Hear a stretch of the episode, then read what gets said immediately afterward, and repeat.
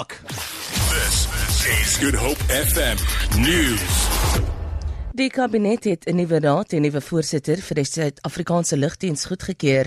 Tudomieni is uh, na amp as voorsitter kwyt en word vervang deur JB Magwaza met Nora Fakude en Kuna as ondervoorsitter.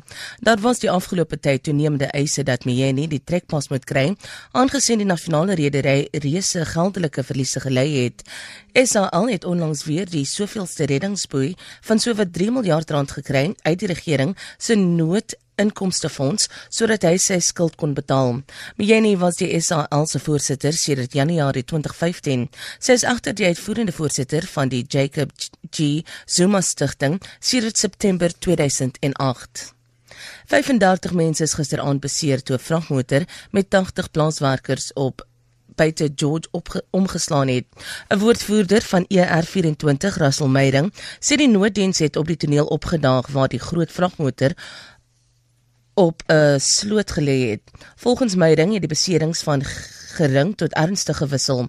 Paramedici het die beseerdes op die toneel behandel en hulle later na hospitale op George geneem.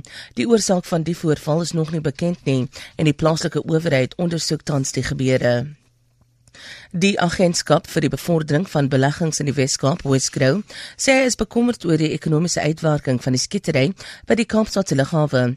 Twee mense, insluitende 'n vermeende bendeleier, is gewond toe onbekende aanvallers naby die binnelandse aankomste terminaal op hulle losgebrand het. Hulle sterk in die hospitaal aan. Die uitvoerende hoof van Wesgrow, Tim Harris, sê die veiligheid van passasiers is 'n prioriteit. Volgens Harris is die belangrikste boodskap dat dit 'n een eenmalige voorval was. Hy sê die owerheid doen alles in sy vermoë om die saak te ondersoek en die skuldiges te vervolg. 'n Voormalige senior bestuurder van Eskom, Ted Blom, het aan die parlementêre ondersoek na die kragverskaffer gesê hy is gevra om korrupsie by Eskom te help vergemaklik nadat hy president Jacob Zuma daaroor ingelig het. Hy sê dit was nadat Zuma deur die destydse president Thabo Mbeki van sy amp as adjunkpresident onthef is.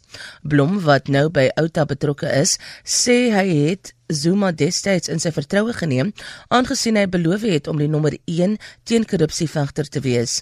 Na sy vergadering met Zuma, het hy 'n groep mense in Midrand ontmoet. The Fixit team uh, first question to me was given my extensive experience of Eskom, how could they also join if I use my own words, the gravy train? I was totally shocked by this because I was introduced to this team as a group of very eminent people. That meeting didn't last very long because I was so disgusted that I said to the people, my mission was to fix up Eskom, not to mess it up further. And I took my leave after I insulted the people. Goud verhandel tans teen 1279 dollar 'n fyn ons. Die dollar verhandel teen 13.56, 'n pond is 17.92 werd. 'n Euro kos 15.99 sent. Die prys van Brent olie verhandel teen 58 dollar 10 sent per vat. Vir Good Hope FM nuus, Alexander Rosenberg. Bradley's just tweeted at 9